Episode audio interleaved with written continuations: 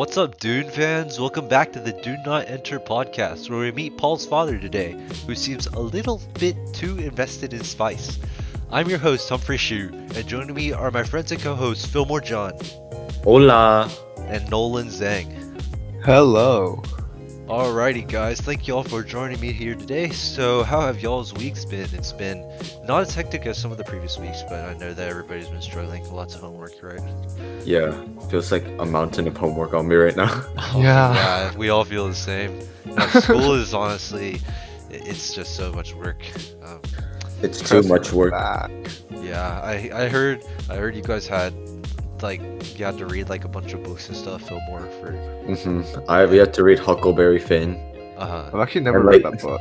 Yeah, it's pretty interesting. Like It's it's, a- not a bad read, yeah. but like the annoying part is that we have to like find quotes in the book and like answer questions, Oh, which is yeah. which is Yeah, that's quite the that's pain. tough. Yeah, I remember reading Tom Sawyer. Honestly, Tom Sawyer was really good. Tom Sawyer was pretty fun. Yeah. Yeah, it, it was. Actually, It's so- it's a fun book, like really. Um, it's Mhm. for it's like kind of kind of for kids, I guess.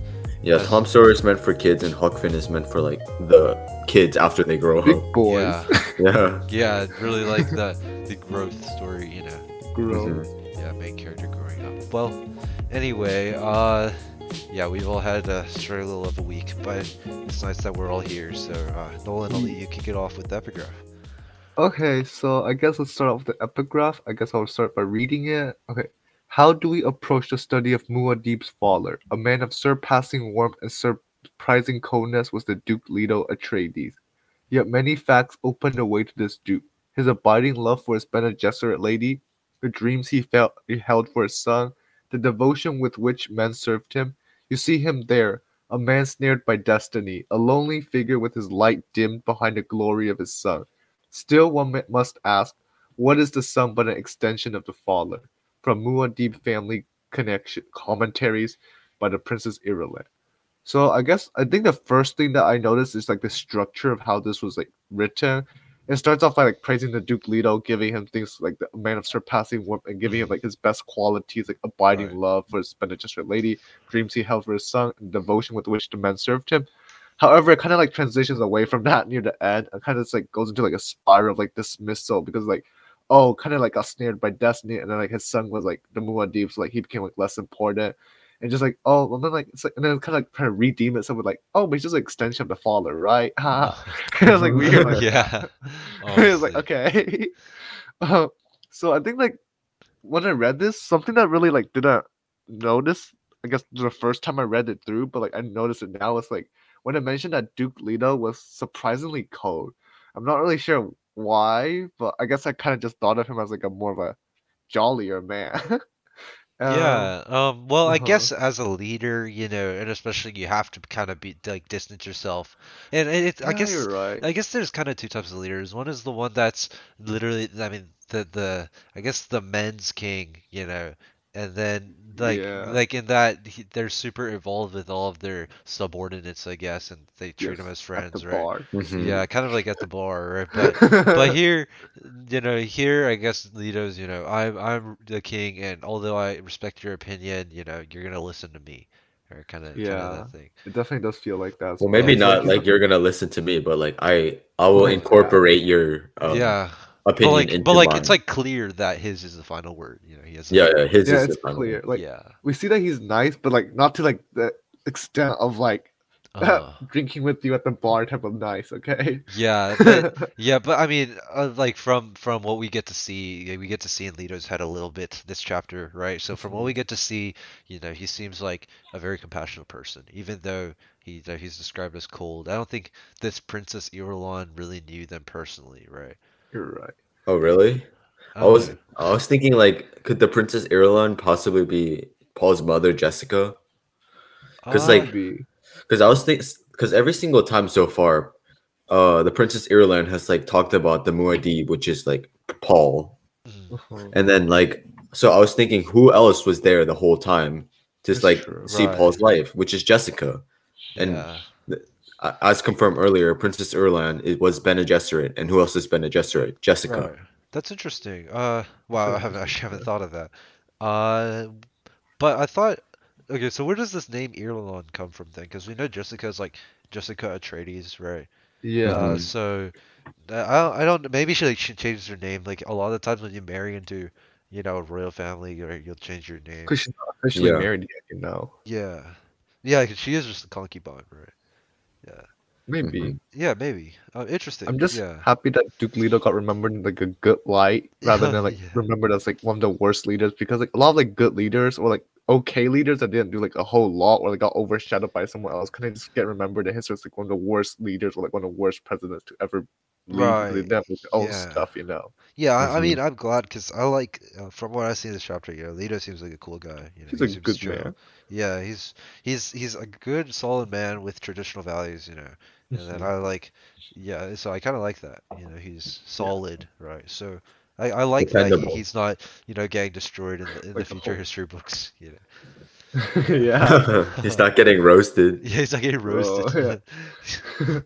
uh, like you know those textbooks can be rough sometimes. yeah, honestly, yeah. Sometimes the textbook really, the, the author some textbooks, you know, really man, show their opinions. You know, it's like, yeah, it's like, yeah. Anyway. Okay, uh, I guess we could move on to the actual Yeah. page. Uh, Right. So on page 42 of like the online book, I kind of first thing I noticed was like when Paul was like watching his father enter the training room, and like in the first like couple of sentences, uh, Frank Herbert italicizes the words presence and the word here. I think like the reason behind this was just like overall emphasizing the fact that like whenever uh Duke Leto is inside the room, like whenever the father's around, Paul feels like his father's actually there, you know. It's not like a politician who's like trying to like like you know come like my obligatory like 30 minutes a day for my son or something but like he's actually there for him and like he's willing to listen to like paul so it's gets like a better like father figure type of like image right now you know Yeah, and I'm this actually kind of ties into what I was going to talk about here. I mean, it's Paul. It's nice because in the previous chapters, uh, yeah, I guess it was last chapter or two chapters ago where you know we were talking about how like Leto still makes time to come see Paul even though he's a busy man, right? I think I think Yue said that, right? And then Yeah. so I mean we already talked about that, but it's nice to see him come here. You know, he devotes time to his children, to his wife, right? Um, so it's nice to see that even a man, you know, of his rank and of his with his responsibilities comes comes and makes time because he could have easily taken the the the easy way, you know, and then just yeah, he could have went to the milk store, you know, never Ooh. never turned back, right? So oh yeah I'm The spice waiting store? yeah, day. yeah, he could have went to the spice store, you know, he, he got Spice stuck in there, yeah. He's Well, uh, overdosing on the spice. well, he, he he got stuck in debt, you know. Yeah. just just a little distracted Yeah. Anyways, um, right. So actually, here I'll talk a little bit about Leto himself. Um, so uh, here I'll quote this from the book. Uh, and it's a little bit of description about Leto. It says, "The Duke was tall, olive-skinned. His thin face held harsh angles warmed only by deep gray eyes. He wore a black working uniform with red armorial hawk crest at the breast." A silver shield belt with the patina of much use skirted his narrow waist. So, I mean, he's dressed clearly very regally, right? Um, he has, like, yeah, he kind of cuts an imposing figure to me. You know, he's kind of intimidating, almost a little bit at first glance. What do y'all? What do y'all I know, right? He like reminded me of like a Greek god with like the Uh-huh. olive skin and he's like tall because like all Greek gods are like they have like Tall. that tan olive skin and they like Dude. look amazing or Wait, whatever. actually, Yeah, do y'all know what Dionysus looks like? Actually, I'm gonna Google it right now. Is it Di- Dionysus? Wasn't Um, it? the wine god yeah, the wine. is it god. Dionysius or Dionysus? I don't i don't know I actually don't know. Well, I mean, it's or like yeah, pronunciation But I don't know. I kind of imagine him like, well, uh, maybe it's just the gray eyes, but doesn't Athena have great eyes? I kind of imagine Yeah, Athena's Athena does eyes, have a great male, eyes. like a male Athena. percy jackson Maybe. taught me that Yeah, yeah, I know, right? the only thing I know about Greek and Roman mythology is, I guess, from Percy Jackson. You know, I or know, maybe right? like from the the Homer, right? The Iliad Oh yeah, Odyssey. Homer. The Iliad is actually a pretty good book. Oh, Right. Wait, which one is about? Which story is the Iliad again? It's. I uh, think Iliad was the one was the Trojan Wa- War. like Achilles, right? yeah, I And think then so. the Odyssey is um about Is uh, Odysseus. yeah But Odysseus. this is like yeah. after the trojan war yeah, Yeah, yeah, Yeah. right, right, right. Okay, that makes sense. Yeah, I mean that's all I know about my Greek, you know, mythology. Your Greek But knowledge is Honestly, only- Percy, per- honestly, Rick Riordan did a good job there spreading, you he did a really good job spreading Greek and Mhm. Roman mythology, yeah, in a, in an understandable way. I know. Mhm. Very good premise. Yeah, I loved it. Um, but right, and I mean, he also is kind of dressed in like military uniform, a little like kind of casual military uniform, right? It's like a Mhm. working uniform. He's like a crest, right? A, a shield belt, right? So what what's a like what's a patina? Do y'all know? I have no clue. Anyways, um, yeah, it's I, I don't want to Google it because I'm patina? afraid it'll spoil, but Oh no, but it's patina. patina. Patina? yeah. Patina is like you know like how c- copper or something or like brass it like starts to like change color. Oh, ri- yeah, oh, when it oh, gets yeah. Yeah, I'm uh, pretty sure weird. that's what it's like the wear and tear on like copper. I'm pretty Oh, sure that's really? what patina is. That's interesting. Wow. Yeah. He uses it a lot, man. It's like yeah, it says patina of much of his like Oh, kind Actually, of like never how the mind, I Statue of. Liberty changed colors. yeah, yeah, yeah. Oh, Yeah. okay. So it's kind of that. It's like like that like that oxidation of of like copper. hmm Oh, interesting. Yeah. Wow. Okay. Yeah, they must be using it a lot, you know, because we know the Statue of Liberty, you know, it took like a hundred years or something to turn green, right? Yeah, and honestly, it looks better green than like brown. Yeah, no Hey, I mean, no actually, yeah, that's, true. so true. Yeah, people be memeing it and calling it like the statue of poop or something. oh my god, I can see Before that. I can they see had that. green paint. Yeah, I can see that. I can see that. hmm Oh my god. Um. Maybe it's Anyways. artistic choice. Yeah. kidding. Um, I guess I just wanted to like also talk about how in this page as well, um, Duke Leto not only is he like like very like imposing, but at the same time, it kind of presents a different view whenever we like see his actual minds, like like within his mind, his thoughts. It seems like he's trying very hard to like keep his composure right now because like he's really tired from like preparing to go to Arrakis and like dealing with like all the suspected Harkonnen traps.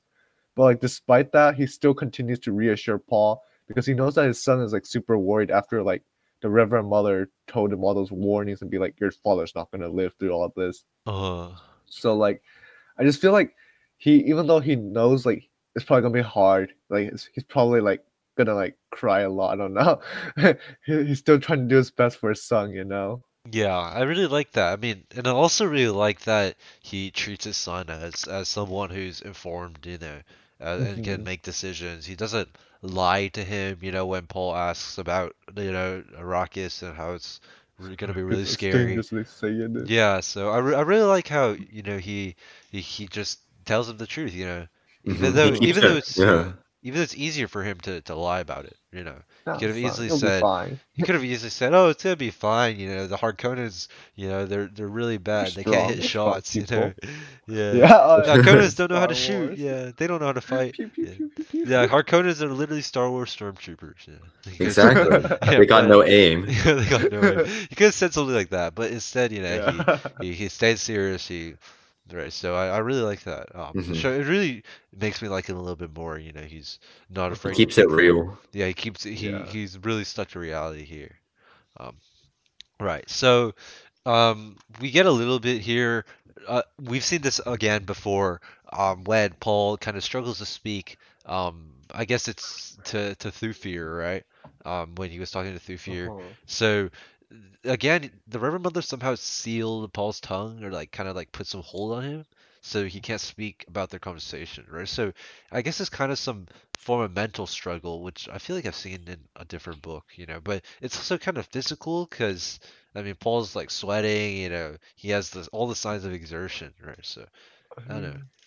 Um, I feel like even though it's mental, like it's like just to overcome the mental barrier, you have to put like a lot of like energy into it. Because I know like from chess, like chess players, like grand grandmasters, Uh-huh. like like when they track the calorie count, like they could eat like a like as much as like a like a heavy weightlifter, but like by the end of like their chess tournament, they'll just like have used up the same amount of energy. You know, like they have to eat that much because Yeah, and I could uses that much imagine too, like as a chess player, you know, like imagine, you know, one and a half hours per person staring at the board, right? Calculating, especially for the grandmasters, they have to keep track of so many different variations in their Mhm. head, right? And then, and imagine, you know, all of that brain power, you know, I could, I couldn't imagine, like So, yeah, I think that's like similar. yeah, in the know, world like- championship match, you know, like they played like an eight-hour Oh. match or something. So so imagine staring at a chessboard for eight hours straight you Mhm. know it's just it's horrible and of course it's like You know, it's very impressive.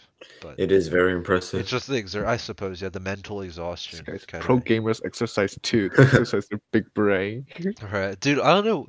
Yeah, dude. I see all those pro gamers are super buff. You know, they, I guess all they do is play video games half, play video games eight hours. You know, and then lift Bro, eight right hours arm, and then sleep their eight mouse. hours. Their mouse arm really big.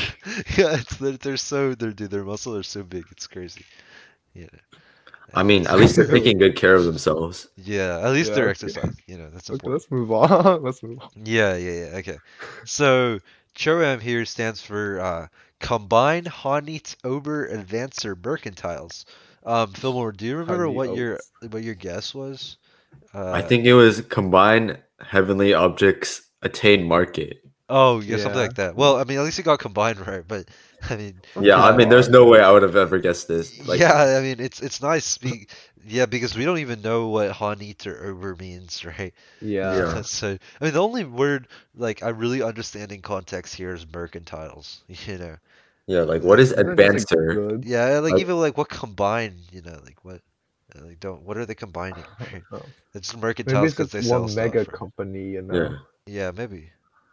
Um, yeah, but yeah, it's nice to know what it is because we're gonna be talking about Choam, right? Because so now we can kind of move on here, which is like we get a hundred percent now. We know that Spice and Melange. You know, we were ninety nine percent sure last episode, but now we know for hundred percent. So Spice and Melange will just interchangeably use them now. Um, but somehow the possession of Arrakis is tied to a Choam directorship. Um, I mean, I guess Arrakis has a lot of spice, right? But Mhm. it seems like Arrakis, like it, you know, it's tied to a lot of power. I mean, I think just like the spice being how valuable it is, just has like such a great like mon- monetary wealth that it just like sways Uh-huh. everything in s- in this way, you know. Yeah. Yeah. I mean, it's mentioned later that spice is like really valuable. You know, it's like mentioned a handful can like buy you a house on Tupile, right? Which is, I guess interesting. it's, I guess Tupile is some luxury planet, which is because Yeah, that's why Otherwise, I they're wouldn't say it like that, you know. Yeah. I, I could buy a, a handful of my cash could buy a house in like I don't know, like a really poor country. Yeah, yeah, a handful, you know, will buy you a house in some third world African country, you know. In Somalia, bro. Yeah, handful, yeah, will buy your house in like Nigeria or something, or the DRC, right? N- Yeah, no hate to that- those countries, Yeah, no hate to those countries. We don't want to get canceled. Yeah, no hate to Yeah. That's countries. uh, I mean, they're just they just have a lower GDP. I mean, classified as third world. But yeah, so that's really crazy. Imagine having a handful of something, you know, and then buying a house in Beverly Hills. Right, that's This just, like, well, that's insane, you know. probably Yeah. lighter than money as well. You realize that? Yeah, honestly. Yeah, so that's that's just crazy. It It's must more have been some must have yeah. been some good stuff, you know. oh well, yeah, to have it that bad, those Yeah. athletes really be paying. oh just kidding. no Olympic jokes right now. yeah, Olympic doping be like. Um, anyways, so we, we find out that the Emperor had to compromise. You know, we, we just talked about how Arrakis comes with a lot of power, and the Emperor had to compromise in order to manipulate Leto under Arrakis. He had to really give him more power. It's kind of contradictory. So, Emperor's also taking a risk here. You know, if Yeah. he if he wants to, yeah, I guess if his bid with the Harkonnens doesn't work out, he might have some competition. You know, because it seems like Leto is really important in the Landsraad, right? Mhm. Yeah. So, you know, he, he might have, especially when we know the Landsraad and the Imperium are against each other, right? So, Isn't Leto like their unofficial like spokesman or something? yeah, so, I like, think it was it's like the mentioned, unofficial- right? Yeah. So I feel like maybe that's what like incentivized the the emperor to send in his Sardaukar just to ensure the victory, I guess. Yeah, because Yeah. because Emperor's, you know, really not taking any risks. Right? Yeah, I'm sure like if he wasn't sure of it, he wouldn't do this something like this. Yeah. Um, and I thought it was pretty funny here. It's like it's honestly Leo's pretty misogynistic. He's like, "Don't let a woman's fears cloud your mind." Oh you know? yeah. So I'm like, dude, I'm like, dude, it's ten thousand years. Well, not ten thousand years in the future, eight thousand years in the future. I'm like, they, I expect them to get off this type of thinking now. You know, Like, I was Mhm. like, it's Well- kind of they went so far forward, they went backward, and now it's like. Honestly. Oh, God. And by the way, it's not me saying that; it's the book, so don't cancel me. you know? Yeah. Yo, if you all the want, go cancel, go cancel, go cancel uh, Herbert's dead body. not me. Oh my Um, god. yeah. Well, actually, is Yeah, I Herbert dead? surprised Yeah, I think he is. No, he he died. Yeah, he is. Unfortunately. Yeah, yeah. Um, yeah, definitely, unfortunately. Um, Okay, just do a so also, thing. why was the Reverend Mother's warnings really Jessica's warnings? You know, that's what Leto says. Oh, I didn't really get that either. Maybe it was just like maybe he was like trying to com- comfort Paul by like speculating that the Reverend Mother is just speaking on Jessica's behalf. Mhm. Oh yeah. Or maybe it's because they're just Bene Gesserit, so like they would like say the same thing. No, they're kind of like Yeah. a linked, like a hive mind kind of thing. Yeah. Oh, that's that's a weird thought. It's Yeah. just like Yeah, honestly, reminds me that whenever I say hive mind, it reminds me of the buggers from Ender's Game. Like, Yeah, same. yeah, I was Yeah, it's like thinking that's that where as I get the idea from. You know, I mean, I Yeah. feel like it's like one of the most like iconic. it's like an Examples archetype at of this a- point. Yeah, Yeah. uh-huh. I feel like that described it like the most from what I've seen, like yeah. the best at least. It's l- a literal hive mind, and that they're they're literally linked mentally. You know, Yeah, Mhm. so it- it's That was pretty really weird. Dang. I don't know. Yeah. um. Um, So yeah, I think Nolan. I think you have the Something next else I just want to mention was just that like when Duke Leto was talking about his son's development, I really liked how like Frank Herbert used the metaphor of like dough rising. So like uh, Duke Leto goes like this must be leaven, right? So like there's a Mhm. pause progress in like handling dangerous stuff. I really like it because it's like I just imagine Paul just like as like a piece of dough in like a in like a big metal bowl, just like slowly rising over time. it's like Paul expanding. He's becoming fat like the Baron. oh, what? Dude, he's literally he's expanding you physically. you know. Very important, I guess. I don't know. oh my god. Yes, we yeah. must leaven this slowly. Dude, Paul's a piece of bread. You know, I mean, I some love bread, so like, I mean, I can Dude, kind of hey. relate. Bro, do you want to eat Paul or something? Yeah, he's of gonna course. bake him in, he's gonna bake Paul in the sun, you know, just a rack. It's just like outdoor, outdoor oven. Becomes toast. Oh my That's god. toast. anyway, yeah, we kind of getting off track. Um, that's uh, yeah. I mean, that's that's actually really funny. I, I like that metaphor too. It's so funny. It's kind of like out of place, you know. Uh, I mean, leaven's kind of a hard word, but like, yeah, it's like once you know what it is, it's kind of funny. Yeah, I know, right? Leto's, Especially when Leto's it's used idea of in, a like- joke. Yeah, Uh huh. In this like circumstance, it just makes it like yeah. It's just I don't even know. It just of makes it funny, I guess. A little a little lighter, lighten the mood, I guess. Yeah. hmm Um. So also, I want to talk about whale fur. You know, Oh, I yeah, didn't know was really whales had weird. fur, right? Like, thought mainly whales had blubber. I know they had some hairs, you know. Um, Well, like, it's not enough for fur. yeah. Oh my gosh, whale fur. It's like a gorilla in like the ocean or something. I don't know. What? I don't know. That that was just what I was thinking. Cause like, don't gorillas have like fur? Yeah, Uh-huh. I guess. Yeah. so. Yeah. Imagine Wow. wearing like a whale blanket or like a whale hat. I don't know. I feel like that would be kind of cool. Like, I mean, it would be really warm because like they go deep into the ocean and like the That's ocean gets really cold. Yeah. No cap. No cap. Animal rights conservatives knocking at your door. I know, right? I'm But gonna. it's, it's interesting because you know it shows that the whales have kind of evolved over time, right? Like over the Wow, last golly, 8,000 years, those they've gone oceans have over gotten some. yeah. cold. Global Yeah, warming. maybe it's gotten colder Global somehow. global cooling. cooling. You have Yeah. third- uh, like a 79th ice age or something. Yeah. I don't know. Interesting. Yeah. Um, I just want to point that out because it seems like something they trade and stuff. So, yeah. Okay. Uh, so we get a list of some like new planets here. We get like Ecaz, Richese, like Ix, and Tupile. You know. Um. Well, I mean, I just thought they were cool names, like Ix. yeah. Ix. Imagine your planet being named Ix, right? One syllable. Icky. That's that's icky name. Ix. Yeah. I'm like, what do they call the people in Ixians? I don't know. I don't know. Yeah, that's kind of Ixians. Yeah, I guess Ixians. Uh, funny. Yeah, I, I like that name though. It's it's very short and concise. So hmm Yeah. Oh, I guess another thing I wanted to mention was that like while they were on the topic of like what the spice could do and like how like like where they could buy like the homontopia, yeah, uh, Duke Leto also mentioned that the spice could like has unique properties because it's like true geriatric properties. When I first read that, I was like, wait, what? Geriatric? Um, so I searched it up, and geriatric means relating to old people, especially with regard to their health care.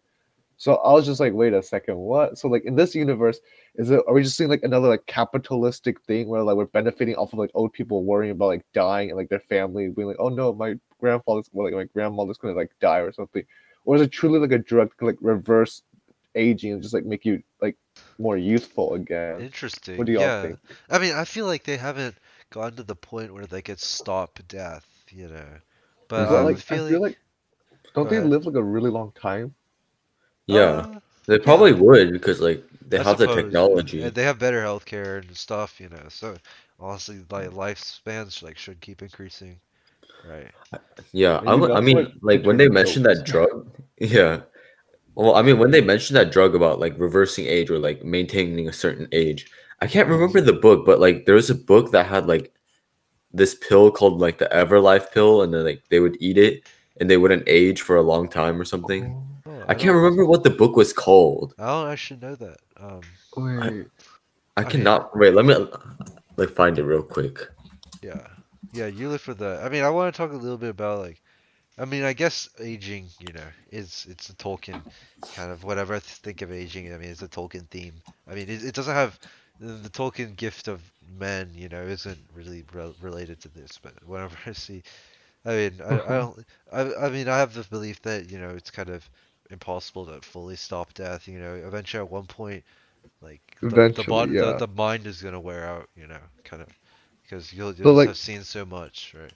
I think yeah, I think only extensive like at most like a hundred years. I feel like it's not as much, but like it's still significant enough that like it'll still drive like the prices up like such an insane amount, you know? Yeah. I mean, yeah, I, but I do think that, I mean, it, it just kind not like, I guess it prolongs life. I don't know if it revitalizes the body, Yeah. but probably just like a prolonging, you know. Yeah, and Tolkien had this prolong. interesting concept of death actually, where he he kind of talked about, you know, at kind of like at the height of your powers, or not the height, like toward like when your life is starting to wane, you know, you can like choose to die, you know, Wait, kinda- like I mean, it was like it's like so instead of like he called it um being unmanned or like witless you know that's what like old people are now like at if you're like 90 or 100 if you have like alzheimer's and stuff you know you're kind of like witless right? But oh, actually, yeah so but he's uh, saying like the yeah like when you're like 60 or something or like 70 you know or like kind of at that point in your life you know you can like choose to lay lay lay down your life you know I feel like I read a book where it was like at like a certain age, like at age eighty, they would just like kill off their senior citizens. It was like one of those oh, that's a lot type of darker Well, it is a lot darker, but like it's like a utopia type of book where like they just Uh-huh. believe like there's no point in suffering at old age. I forgot Yeah. what book series it was, uh, but like they would just like recycle the old citizens, I guess, and just like Wow. get rid of them. It was. What? Whoa. That sounds Yeah, terrifying. yeah It, it does sound terrible, but like they would just like s- like they'll like slip you like a pill or something in your food. oh wow okay Yeah, and they just like die, and someone collects you the next day. It's like on your 80th birthday, you know, that's your last meal. Yeah. That's It was weird. weird. But would you end up finding your uh No, I couldn't find it, but like I remember reading it, but I could never like remember maybe what the an name anime. was. No, it was not an anime. It was an actual book. Yeah, maybe. Uh Although I have been like watching a bit. Although yeah. my taste my tastes are valid. If you never need to ask consult somebody, you can ask me. Yeah. Yeah. As Phil Wars the anime specialist out here. I have personally like never watched anime other than like Really? the I- I classic like bit. Ghibli stuff, you know. Yeah. Okay. So like Okay, yeah. let's get back on track. Yeah, let's Yeah. get. We're, we're, we've been kind of getting off track a lot today. We apologize. Please stick around, you know. Uh, even if this episode hits two hours. Okay, Yeah. so I guess another thing I wanted to mention was like you kind of mentioned it earlier, but like the CHOAM directorship is pretty important in this world.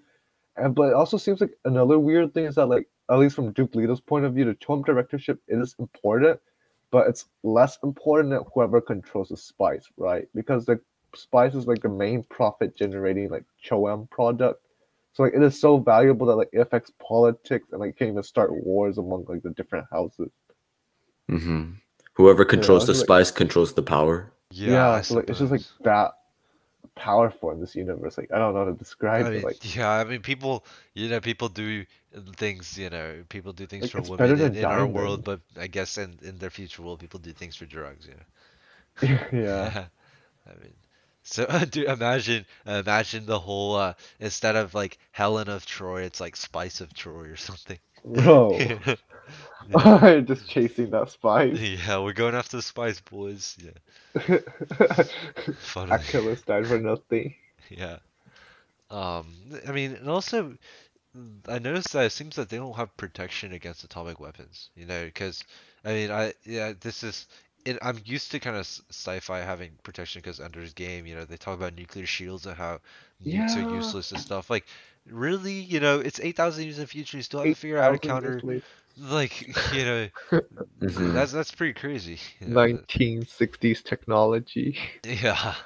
Okay, but keep, do keep in mind that like this was like the height of the Cold War era, so I don't know. Maybe it's just like him like being like carrying some of that fear into his book. I don't know. Maybe. Maybe, yeah. Yeah, that Right. seems like the most likely scenario. Yeah, I mean honest. that would definitely have been on his mind, you know, because you know you never know. Soviets, the yeah. commies will come into your country and the propaganda posters.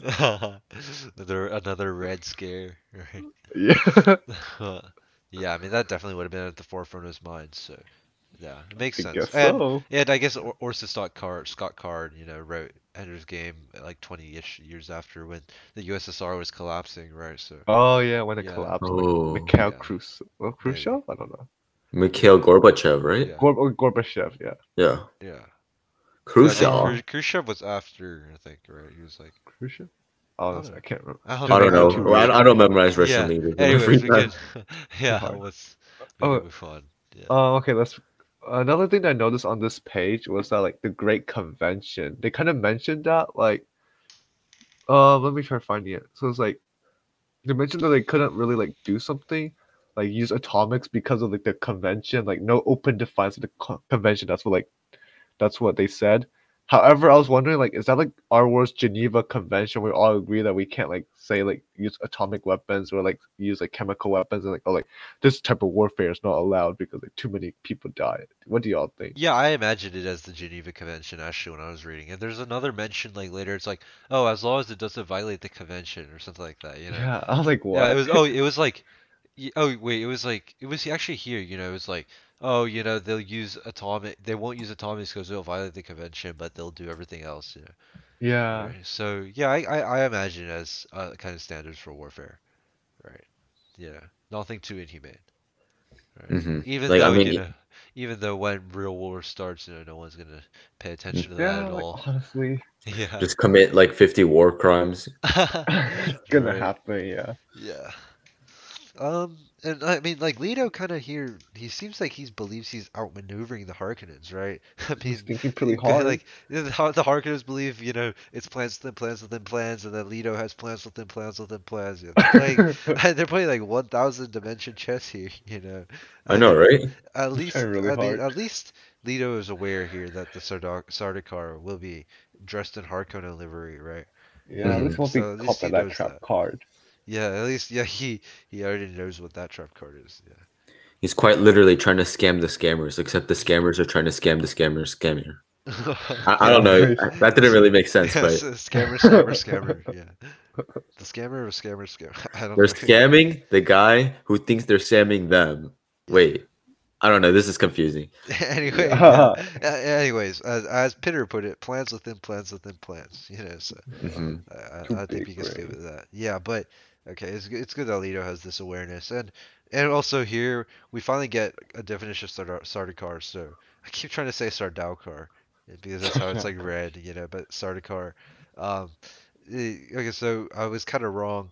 They are soldier fanatics, so I'm assuming they're human, right? So I mean, it kind of seems like they're just a crazed kind of religious group, you know, that they they just kind of worship the emperor as their god. Right? Mhm. That's Um, weird. Not gonna lie. Yeah, and also, I mean, later it's mentioned that the the Sardaukar were like have. I think actually I'll touch on this later, but uh, they they like grow up in these harsh conditions, you know, so they're probably kind of reduced to lesser human and more animalistic, maybe. Right. I don't Just know. like I a feel- just like a killing machine. Yeah, that's what I. But then, like, yeah. if they have to live in such a harsh life, I don't know. I still can't find out how do they worship the emperor because Maybe no, I think they were brainwashed probably because like Maybe. you're right. Yeah. it's like it's like oh we they grew up in this harsh environment, but the emperor saved us, so we pledge our loyalty that to the emperor. but like, you think that extra step is like, why would we live in the hard condition in the first place? I mean, they would never think that. They would just be They'd be brainwashed. like, oh, we That's we true. grew up here, you know. He saved I us. Yeah, that makes sense. Yeah, probably makes sense. brainwashed. yeah. So like, I was also thinking like this whole like brainwashing thing. Maybe it wasn't directly the Sardaukar, but like it talks about like emperor's levies of trained young like superbly, like of the other support levies that like the Duke Leto was talking about.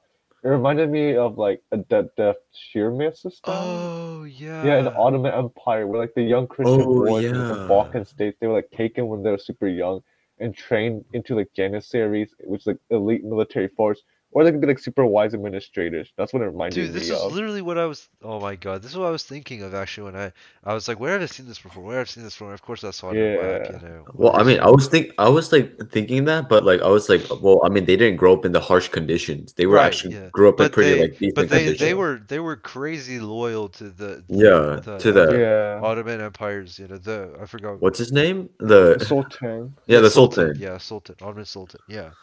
I forgot all my world history already.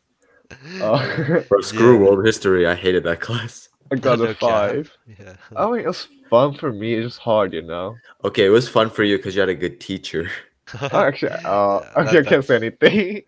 Uh, Um, yeah. Let's just say Actually- my uh my experience was below like the expectation. But I mean, you did great on the test anyway, so. And it was it was half decent. It, I could have done better.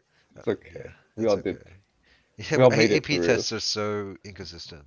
I mean, so are Yeah. all college word tests, but anyways, yeah. Um, yeah, definitely Janissaries. I, I have a feeling it's maybe it was even you. You could see the the connections. You know, like this fan, Uh-huh. fa- almost this fanaticism. You know, kind of this crazed. You know. hmm So, yeah, I mean, I really like that. But um, I also want to talk about here, actually, it's like Salus Secundus, right, which is the Emperor's prison planet, which was what I was getting at earlier, but it, this is like where I'm actually gonna bring it up. It's kind of Paul calls it. I think it was Paul. He calls it a hell world, you know, and I guess a hell world is probably the best place to breed these bloodthirsty Hell world. Know, so Big vocabulary. Yeah, so I mean, you could have said like, you know, like I don't know, satanic dimension or something like that. It's like a little nicer. It didn't say just go straight out hell world, you know. That's I mean, like, I mean, if you live on a hell world, if somebody tells you to go to hell, you could just be like already there. That's true. Facts, you know when I when I read like the abbreviation of the book where it said SS, I just kept thinking of like Germany and be like the SS. I was like, oof. Oh wait, what was that called? What was it? The secret. Wait, no, no, it's not. No, It was not. Oh, Oh, it wait, I think it SS was like- German, right? It was a no. It was the one that kept them in the Holocaust in the camps. You know, like the ones that police the Yeah, I think like, I think it was civilians. like I think it was the the word is German though. It's like Yeah, Yeah, it was, it it was was like- a German. Uh, let me see the German. Isn't it the SS. Descop or something? uh, I don't know. I don't know. Oh, it's don't- oh Schutzstaffel. yeah, Schutzstaffel. Oh, shit, Yeah. The stuff. Schutzstaffel, yeah, Yeah. yeah, I, Yeah. That's what I was thinking. Is like just keeping them inside like a cage or something. Oh, was I, I like, guess ah. like it says here, like I, I'm just reading, Wik- reading reading Wikipedia. You know, it's like it's saying something like they're they they stress total loyalty and obedience to orders unto death. Like so, kind of yeah. kind of also similar to the Sardaukar in this way. You know. Uh huh. Yeah, maybe he even got, and honestly, I'm going way too far in speculation here, but maybe even Salus Secundus, you know, SS, you know, Schutzstaffel, or maybe he even got kind of the idea from that. Yes. Why is the or window maybe we're blue? all just capping, and then Herbert's yeah. Herbert rises from a grave and is like, I don't want to be associated with the Nazis. Oh my god. Gets cancelled while dead. Yeah.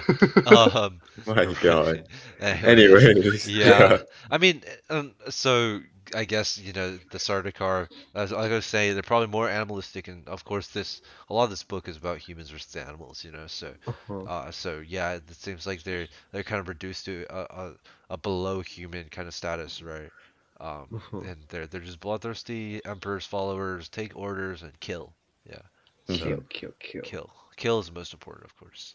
Anyway, so but to counteract that, actually, we get uh, a little bit more about the Fremen, which makes me respect them all the more. You know, they're apparently just as strong as the Sardaukar, and this is crazy because I mean, I thought they were like, I thought they needed to get organized, you know, or whatever, because like, I mean, Yeah. the the weak Harkonnens, you know, relatively weak Harkonnens, you know, could just subjugate them and like hunt them for sport. But I mean, if Leto said it, you know, I mean, we have to take it for truth, right? So I, I feel mean- like I don't know though. I feel like He he's just never com- speculating. no. Yeah, I mean, he never confirmed like they were able to catch any Fremen. Yeah. It was like, oh, Yeah. we're hunting them for sport, but like, will they ever find anything when while hunting? We never know. Like, we're, it's never been confirmed. I mean, I I'm, I'm sure they find them. I mean, I, I doubt it's really that hard. Like, I know. I feel like it's really hard because like the Fremen know the desert better than anyone. I suppose, yeah. But like at the same time, like are they more of like a like a mouse type of thing where they're just really good at hiding, or they're actually like good warriors? You know. I feel like both kind of, but except for they know that if they try to come out and fight, they'll get killed. Because I mean, it's kind of like Yeah. kind of like Native Americans, you know. Yeah, they don't have the numbers nor Yeah, like they, the yeah, like the whole thing about why Native Americans couldn't throw out the white colonizers was because when because the you know disease came and it was like, because it wa well first it was disease that really hurt them, but even after you know they they developed resistance, you know they couldn't Yeah. muster all the tribes together, you know. It's Yeah. too late by now. Yeah. and they didn't have the technology to fight back. Like bows and arrows versus guns and like steel. It's not Right. gonna work. Right. too yeah, late. So that's kind of what I was, I I was imagining, you know, here. I just feel like I don't know. I feel like Duke Leto and like Thufir Hawat like banking their entire defense on this very like thin line of like the Fremen are enough to save us because like even if we acknowledge that they're like super good like the Vikings or something, right? Like they come from like a tough area and like they're super like they're super buff. But I just feel like it is so hard to like instill the discipline in such a short enough time because like their time frame like Duke Leto seems like it's like it's gonna happen like a couple weeks, you know, like the it's gonna like all this invasion stuff is gonna go down when we land on the planet. Like everything's gonna go like really bad, you know, it's gonna go south. So I just feel like even if they're super good, like I feel like it's not possible to instill this discipline. It's like quick Mhm. enough to like counter. I think I'm pretty sure he mentioned in the book it's gonna take a lot of money and like time for them to like arm the Fremen if they do Uh-huh. if they even get like a Yeah. treaty with them in the first place. He's like, oh, it's gonna take a a lot of like resources and like money to like arm them and like train them and stuff. right. Yeah, so this is like a really far gamble that he's taking. Yeah, it's it might be it's his only option. I mean, like it's a good idea, but it's he, you need to think about like the short term 1st like because they're gonna die if they don't like if they're unable to like hold the Harkonnens off right now. How are they gonna train them in the future? Yeah, I mean, it Uh-huh. also was mentioned, you know, in chapter one or chapter two that Leto might escape to the Fremen and that he'll get stopped by the, the kind of like the ecologist or something. The Oh, doctor, Dr. right? Kynes yeah, Doctor something? Kynes, yeah. Uh, uh, so right, so I mean, he he. It seems like they already know Leto has some plans to go towards the Fremen, right? Yeah, He's gravitating he's towards the. Fremen. Yeah. So interesting. Yeah, I mean, th- that's, that's Um, very I guess like moving on from that, I just wanted to talk more about like Paul's view of like his, of the comrades around him, like Duncan the Moral and Gurney the Valorous. Uh huh. I thought it was just kind of cute because like Frank Herbert just seems to be playing along the lines of the medieval chivalry. I don't know. It's like Yeah. it's really romantic, I guess, even though like the actual chivalry was not actually that like as like amazing as we remember it, you know. Yeah, I mean, Mhm. chivalry is so overstressed, you know, but really chivalry wasn't that great. But like act realistically, they never actually followed it to that level that we keep thinking like the fairy tale, like King Arthur, yeah, Arthurian legend. Genevieve. Yeah. yeah. Oh yeah. and they say chivalry is dead. Chivalry is dead, no cap. But eight thousand years later, it might come back. Dude, honestly, we were saying they're going back. They went so far forwards, they went backwards. You know, prime example right here. Yeah, they Yeah. so far they went so far forward they went back. Isn't that what you said or something? Yeah, yeah, yeah, yeah. Guys, time is a circle. Dude, honestly, yeah. I mean, yeah, that is very cute. I, I mean, I didn't know what to make of it, you know, but It's nice to see. I, I mean, Gurney the Valorous kind of makes sense, but we don't know much about Duncan, so to see him described as moral, I think we'll just have to keep that in mind. Right? Maybe he's Uh-huh. like this guy who's like super wise, you know, Yeah. even though he's a swords master. Or maybe he's just like super honest and like candid in like his Yeah. actions. Maybe that's also a possibility. He like doesn't like try to. blunt man. He doesn't try to commit war crimes when he's fighting you. you know? Breaks the Geneva Convention. yeah, I'm gonna one-on-one sword fight you. Oh, I just broke the Geneva Convention. oh, I least I told you, so I'm honest. Yeah. Oh my god. Um, so Paul actually has never been off of Caladan. So they're riding this, like, I guess, kind of spaceship called a Highliner. It's a crazy large transport ship run by the Spacing Guild. It can like hold many frigates, you know, and transport. You know, so it really must be huge. Dang. I don't- Right. That's that's just a day. I can't imagine how the logistics of that were. Like, how much fuel would that take? You know. Even by Star Wars standards, that's like massive, like a Dude. frigate. What? I imagine it like as large as a Death Star. You know, like. yeah, that's Yeah, what I was it's, like, thinking, crazy, and it's just- It's just one of their ships, you know. So no wonder the Spacing Guild has monopoly. You know, they they Mhm. really got the tech. You know. But like, how did they even get there? To be honest, like, what is this? Like, when did they get to like develop all this without someone like stopping them? It's so Dude, weird. honestly, it, this this book like kind of surprises me sometimes because like the it's kind of I'm not saying it's a bad thing, but it's kind of inconsistent with its like technology. Like this Highliner seems super advanced, you know, but there's also No some. way. But I mean, they're still fighting with swords and stuff. You know? so I'm like, bruh, you know, at least like be playing laser tag or something instead of fighting with swords, or just have small spaceships. You know, it seems a little more believable. Uh, just, just for consistency. Right. But I mean, maybe Herbert has some master plan here that we just don't know too much about. Uh, but Uh-huh. yeah. Anyways, so I mean, of course, the Spacing Guild has a monopoly, right, on everything, and no one wants to interfere with them. Even the Harkonnens won't shoot at the Atreides if they're sitting right next to each other because they don't want to piss off the Oh. Spacing Guild, right? yeah, So, that's, a, I mean, it's not one of the three like major universal powers for nothing. yeah, that's true. right. It's yeah. I mean, so I mean, it's our first. It's our first really big glimpse at their their power, right? I mean, they're they're kind of they're kind of described as the third wheel a lot, but I mean, they, they seem to be really hardcore, right? hmm Yeah. Um. So, I mean, the Spacing Guild is also a really secretive association. They they won't allow any others to see the members, right? To see them. Um, Paul actually has an interesting idea here. He believes they're mutilated. You know, like what do Wait, you? what do you all- mutated? Well, or not mutilated? it- it it's mutated, right? Mutated. That's my bad. I I was can't read. mutilated. I was like, gosh, it must I mean, I'm thinking ugly or or mutated or something. You know, kind of just like messed up, like deformed. yeah, Not even. Yeah. What do y'all think? bioengineering. Yeah, They bio. turn it. Yeah. They turned into Gollum from The Hobbit because they're always in like hiding. or the something. Vision yeah, it's like yeah. I was I was thinking I should try a Gollum voice, and I was like, no, My precious. my precious. you know. My precious. Yeah, I, precious. I would do it, but like my voice would crack. Yeah, no cap.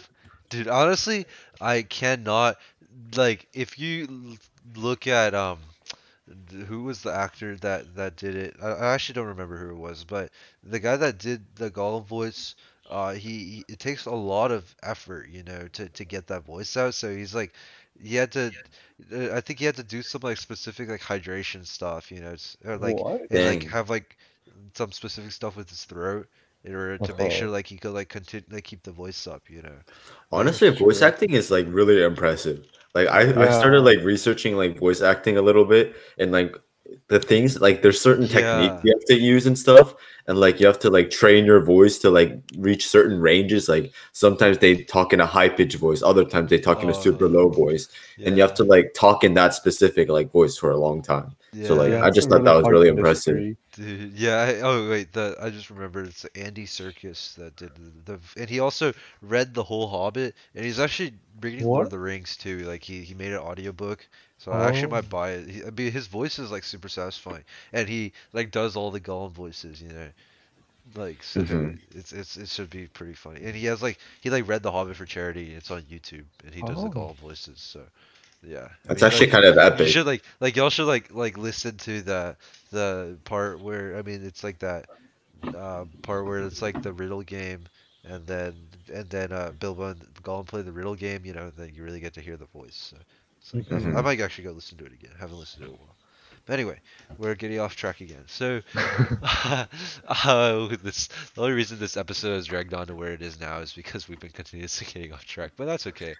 Uh, I mean, the more discussion, the hour. better, right? Yeah, we still haven't hit the hour, so uh, as long as we keep it, you know, below, you know, an hour or so, you know, around an hour, it should be okay. Um, so, the, I mean, w- Paul here actually gets a bit of a revelation. We get a bit of a revelation, really. Paul can actually be a mentat, right? Whoa, So, Whoa. I mean, I was, I was pretty shocked.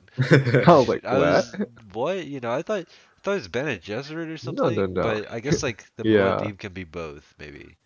Right, the Special Muad'Dib is overpowered. dude. Yeah, Bro, yeah. they gotta nerf the Muad'Dib or something. You know? Bro, Yeah. yeah. Now he's gonna be Lord. like super powerful and a genius, a super powerful genius. dude. Bro. SPG. Yeah.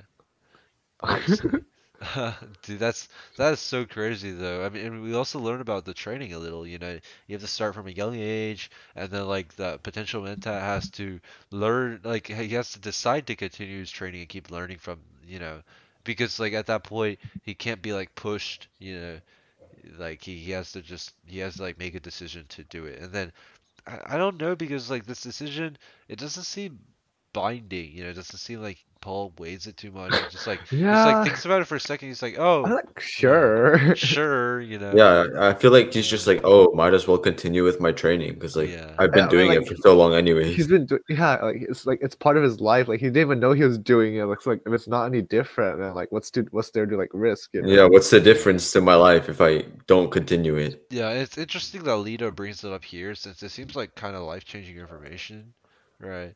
So it's interesting that Leto kind of brings it up here and then says like, in, in, like this really momentous news here, you know. Um, and, well, and but Paul doesn't seem to be too surprised. He's just like, "Oh yeah, that's probably why. Yeah, I'll keep keep my training." You know, he's just so casual about it. I, I don't know. I don't I don't know why. I expected it to be a- like a bigger selling his soul, and he's like, okay. Yeah. um, funny. Yeah, that's that's very I guess- interesting. But like another weird thing that like I feel like just like made it more casual was like how Frank Herbert phrased it because like right after like Paul realizes that he's been like receiving like mentat training ever since he was young, Frank Herbert describes like Paul's thoughts as like all his past circumstances coming to focus in one flashing computation. Uh, I just I was like, wait a second. After we know about mentats like thinking like machines, we're gonna Right. refer to like his thought as like a computer. like a right. I, s- I actually saw computation. that saw that too, and then I mean, I, I that that word was definitely not an accident. You know, I was computation. like, I don't know. It's a, it's a little cheesy, but you know, Well, I mean- could- Aren't mentats supposed to be human computers? yeah. I- s- I guess. I guess I suppose so. So I, I mean, that's what I kind of imagine them as right now. You know, so like one faster computation. It really really makes sense. Yeah. I mean, Oh, it- this is an interesting. It's not an accident that wording. Herbert uses that terminology, you know, Yeah. computation. Right. Mhm. Honestly, like uh, I, a couple days ago, I watched a video on YouTube. It was like a TED talk or something. It's like, should you read uh, Dune by Frank Herbert? oh, I don't know if you got- yeah, I haven't Yeah, I watched got it. I got it recommended, and like it, it had it like explained the premise and everything, and explained mentats and such. I won't spoil anything, but like, yeah, it was pretty interesting. I would like give it a watch. Okay. Yeah, I might yeah, I'll watch it. Uh, we can we can react to it after uh, in a special episode. You know, Mhm. after we finish this book. Um, and of course, also I'm planning to watch the movie and react to that too. Um, that would be that's also. But I mean, I'm I'm hyped, right? For podcast still has a lot of stuff coming. So for Mhm. all of y'all, They're making a second movie Yeah. apparently. really What? okay. Now Yeah. I'm. Well, actually, I heard it, I heard it wasn't finished yet. The first. well, I mean, if they make a second movie, you know, we're gonna we're gonna have to finish this book, watch the movie, and then I guess like finish the second book and then watch the second movie. You know. Oh my gosh, that's gonna take like two years. Dude, but I mean, I heard I heard the first movie was really good though, so I'm really I mean, it, I I wouldn't say it was really good. I would just say like the the cinema experience was phenomenal, but like yeah, it's it's just like world building. The first movie is literal world building because it's so it's like it, there was there was some like interesting things that did happen, but it wasn't like he didn't really do anything super special. Let's say Yeah, I feel like I Big- heard I heard that like it didn't even like get through like the I think it barely got to the first book of like the book Dune because there's like there's like a couple of different books inside the book. Dune, Yeah, yeah, right? yeah. Well, I mean, I don't, I don't know like what the ending of Dune is because we haven't gotten there yet. But Yeah. yeah, but yeah, Yeah, Paul well, so, said like, you like only know like a few chapters worth of material, like basically. Yeah. Like, Mhm. yeah, yeah, even though you watched the movie. But I mean, I'm I'm hyped because I heard cinema experience is great, and I'm, you know, I'm a, I I really love seeing you know great shots and scenes like that. You know. Mhm. Yeah, it's like super bass Yeah, boosted. Like, Oh, okay. it's like there's tons of bass. Like you're you're, you're just Oh. sitting down and like your seat vibrates. yeah, we should go. We should go see it in the theater. Honestly, okay. After That's really we, weird. you just see it Okay, okay. Anyways, um, anyway, that's what's coming up for the podcast. So stay around for like 30, f- 40 more episodes, and then we'll get there someday. Uh, Yeah. maybe this time next year. Um, anyways, so, um, right. I mean, Oh, I just wanted to mention uh, like one thing that I really thought was funny was that like, Paul mentioned mnemonics. Is that how you say it? I think uh, mnemonics, like mnemonics. Mnemonics. Yeah. are like part of the Mentats training. So like, does he like put mnemonics on everything that he like remembers? Because like, if he does that, then like maybe he just thinks of it as like an entirely different manner than like how a regular human like thinks of the information, right?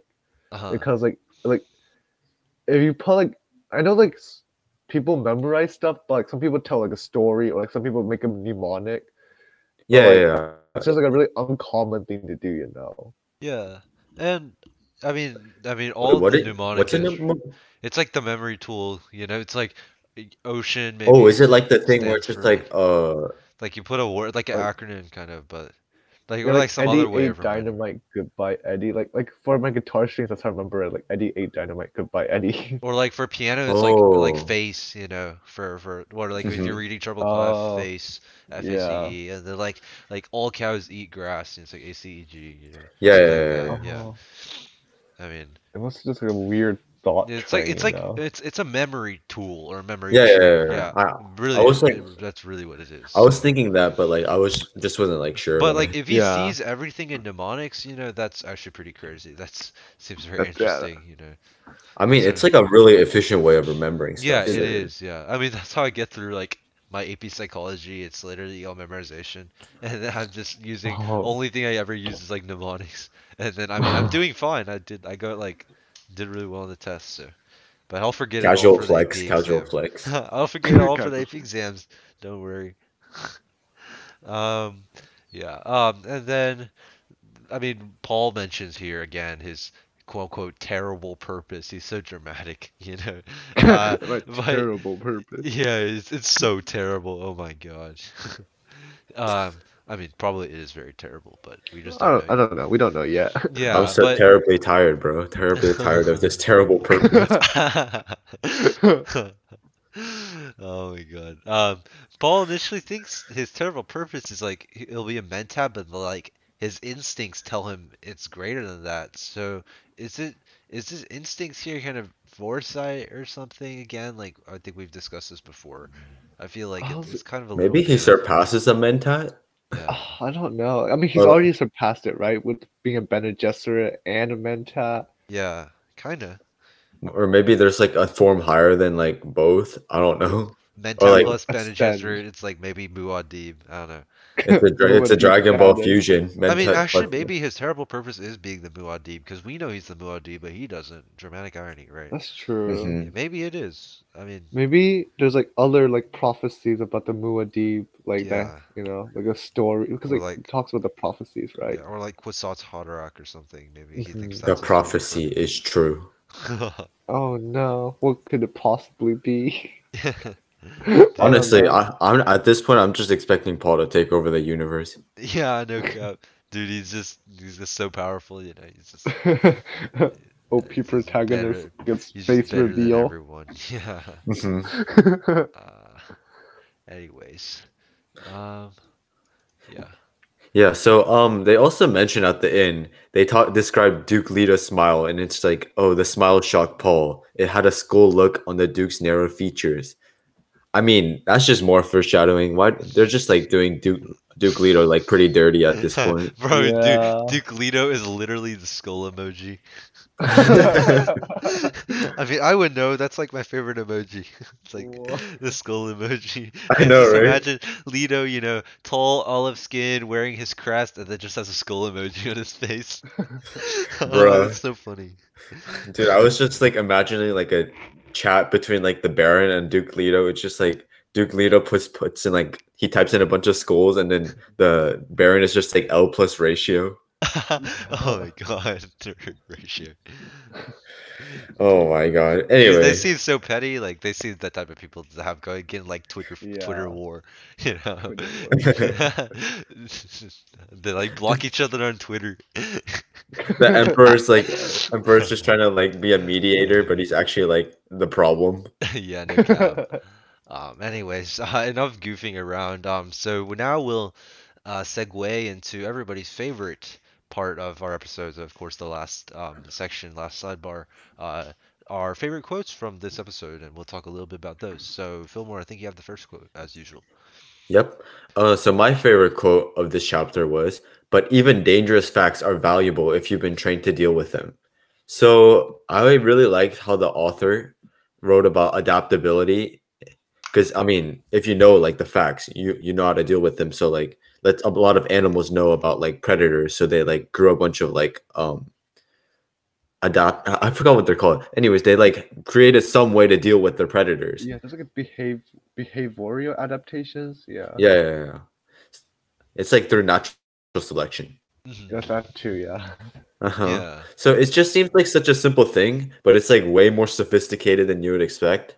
Just like how Right. humans like know, yeah, like we know that nuclear energy is dangerous, and like we still learned how to use it and create Uh-huh. a nuclear power plant stuff Kinda like, that. being able to take a bad situation or maybe a bad kind of yeah like thing and just spin it to your side. You know, Mhm. like maybe yeah, I'm, just like maybe I'm thinking kind of like the Emperor, right, spinning the Sardaukar, Sardaukar to their to his side, right? Even the Sardaukar are just like bloodthirsty animals, you know. Or maybe uh-huh. Yeah. maybe I mean we don't know much about the Fremen, but maybe the Fremen are kind of these wild, like kind of a wild tribe, and then and they The could be dangerous, beast. right? But like Leto can just spin the the Fremen over. You where know? the wild things are. Right. Wait, what, what book was that again? Or was it a movie? It's a child's book. It's a It's the child child's book, Oh, yeah. and, Oh, and a yeah. movie. I'm pretty sure. Yeah. Where the wild. Yeah, I mean, I, I remember hearing about that in elementary school. I just don't. You don't remember reading it? It was such a. Wait, what? That's It was a good pretty book. cool. I don't even. I do we even. Did I even read it? I don't even know. Was it a It's like a child who acts like a monster, right? And then he makes friends with them. Yeah. and Okay, then, like- I, I I actually don't think I've read it. I mean, i- Oh. if you haven't, we should all give it a read sometime. Oh, okay, yeah. For sure. Yeah, we yeah, we can. How how is it? Is if it's not too long, yeah, we can. We It's can talk very about short, it on yeah. the podcast. And it's also a nice, I guess, something to talk about. human It's like really short, so Yeah.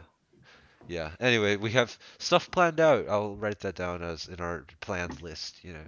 Uh, but yeah. Uh, maybe sometime we take a break from doing it, then do do a little bit of that. Yes, Um, children's book review. Right. Um, anyways, I'll take the next quote. So I picked, quote, knowing where the trap is, that's the first step in evading it. Uh, end quote. So I really liked it because it really shows that Leto is aware of the situation. You know, he he knows that it, it's a trap. The Harkonnen set a trap for him, but he's still sticking to his plan, and he has this courage, you know, to, to kind of play into the Harkonnen's hands, right? But he's he's fire. yeah. And he's like trusting his instincts here and the people around him, you know, really having that basic trust in that everybody will protect him, you know, and that he he has the ability really to trust these people, you know. It's like it's really nice to see. It shows that the Atreides are quite tight knit, you know, the, the like he- Mhm. Uh-huh. he can rely on others, right? It's also kind of applicable to real life because in order to solve a problem in real life, you know, you have to first identify it and figure out a solution, right? So like here, But like also you you know, have to like yeah, you have to like give assumptions like your friends will stick by you, stuff like that. 'Cause, like, when Yeah. you start doubting them, then it'll be really bad. Then you'll Yeah. just get paranoid. yeah. I have to give a tr- uh, I have to give Duke Leto like credit here because he built such a good foundation and surrounded himself with Uh-huh. such good people yeah, that he can trust with, except for Doctor Yue, but that's a different story. Yeah, I mean, I feel like Dr. Yue, like something totally went wrong there. I feel like somehow the Harkonnens blackmailed him. You know, there's the. I mean, I feel like he'd generally be pretty loyal, right? And then hmm it's a, but somehow probably got blackmailed. And I still think What's it's his his wife? wife is still alive. You know, but I mean, yeah. Hopefully, I actually don't know what the next chapter is about yet because I try not to read chapters before. The, the recordings because I don't want to use next chapter's information in the current recording accidentally, right? But I, I'm Mhm. interested to see if next chapter is again about Dr. Yue. So, anyways, yeah, Nolan, you should take the last quote. Yeah, Okay, so I chose the quote He felt tired, filled with the ache of not showing his fatigue. I must use every opportunity to rest during the crossing to Arrakis, he thought. There will be no rest on Arrakis. So I chose this quote from Duke Leto's thoughts because it describes like the role of a public figure so well because you have to constantly hide your discomfort when you're up there. Whenever like you're dealing with people, you must not show any weakness at all. It was like super draining, obviously, and like you like you just can never express that you're tired. Like imagine how the president feels. Okay, maybe I don't know. the president says time for family, Yeah. I guess. but um, just like holding this composure for so long, you just have to grab rest wherever you can in between a busy schedule. Sometimes it reminds like when I read it, I was like, wow, this is like me sleeping on my bus whenever I go to and from school. It's like dropping for like five minutes. uh huh. it's like zoning out. Yeah, I, I guess. I mean, is like Leto, he's he's a busy man. Again, respect to him for coming in, you know, showing being nice to Paul and talking to him as uh, any normal father would. You know, Mhm. not not a big duke, right? And that he's and of course he's tired. Yeah, he doesn't. He's he's not showing his weakness, you know. And but it's nice that he kind of lets his guard down a little bit, like with, Uh-huh, with Yeah. his, with his close circle, right? So. Yeah, it's a really respect to him. Um, I've I've gained a lot of respect for Leto in this chapter, so I'm really hoping that nothing too bad happens to him. He doesn't get like executed. Hopefully, it doesn't actually die. Yeah, I Leto mean- seems like the ideal leader to me. I mean, I, I mean, at this point, I can predict that he's gonna be like captured or something, or he's gonna, you know, something's gonna no, happen to him, but- or, Muad'Dib? or like injured, right? But yeah. I hope he doesn't die. I I pray he doesn't die. Muad'Dib rescue arc. yeah, Paul just like evolves like into the Hulk or something, and just like destroys all the Harkonnens. You know? Yeah. Yeah. He gains armor, plot armor. yeah, plot armor, no cap. Yeah, that's plot armor. Um, right. So, uh, do y'all have anything else to say? Um, for No, I not really. That's about it. Yeah. Okay. All right. Well, I believe that concludes the discussion for this episode of the Dune Not Enter podcast. Um, make sure y'all read to chapter seven, and tune in next time when we discuss it. Uh, and as always, thanks to all of you listeners for being patient with us and being interested in our thoughts. Um, I think our podcast is probably flowing a little bit better now um, after six episodes or so, but we're still working on. Um, we're still working on it, so um, please contact us with questions, uh, feedback, or um, I dare say uh, cor- cor- corrections. You know, that's uh, again that implies we can make a mistake, which we all know that's impossible. But it's, uh, Definitely impossible. it's 100% possible. Never has happened before. You know, I've never Mhm. made a mistake. You know, except for all the times I made a mistake, I've never made a mistake. right? Uh, but anyways, follow us on Twitter um, at dune not enter, uh, Reddit that's u slash dune not enter, and email us at dune not enter at gmail.com. Um, in all those cases, it's D U N E N O T E N T E R. It's the same as the title of our podcast, just without all the dashes, right? So, um, anyways, uh, and also if you guys enjoyed um, and you guys want to help us grow our podcast, because that's of course very hard, uh, give us a review on iTunes or Spotify. Um, please, five stars only. You know, don't don't go around algorithm. giving us one star reviews. That would not be appreciated. yeah. but if y'all That would not be if y'all- ideal. if y'all liked it and want to support the podcast, um, uh, we don't we're not asking for donations or anything, but just give us a review, and uh, Mhm. yeah, that would be that would really help us get off the charts. Yeah, But it means a lot to anyways, us. It really does mean a Mhm. lot to us. So, um, have a great week, and we will see y'all back very very soon. Peace out. See you guys. Bye, Dune fans.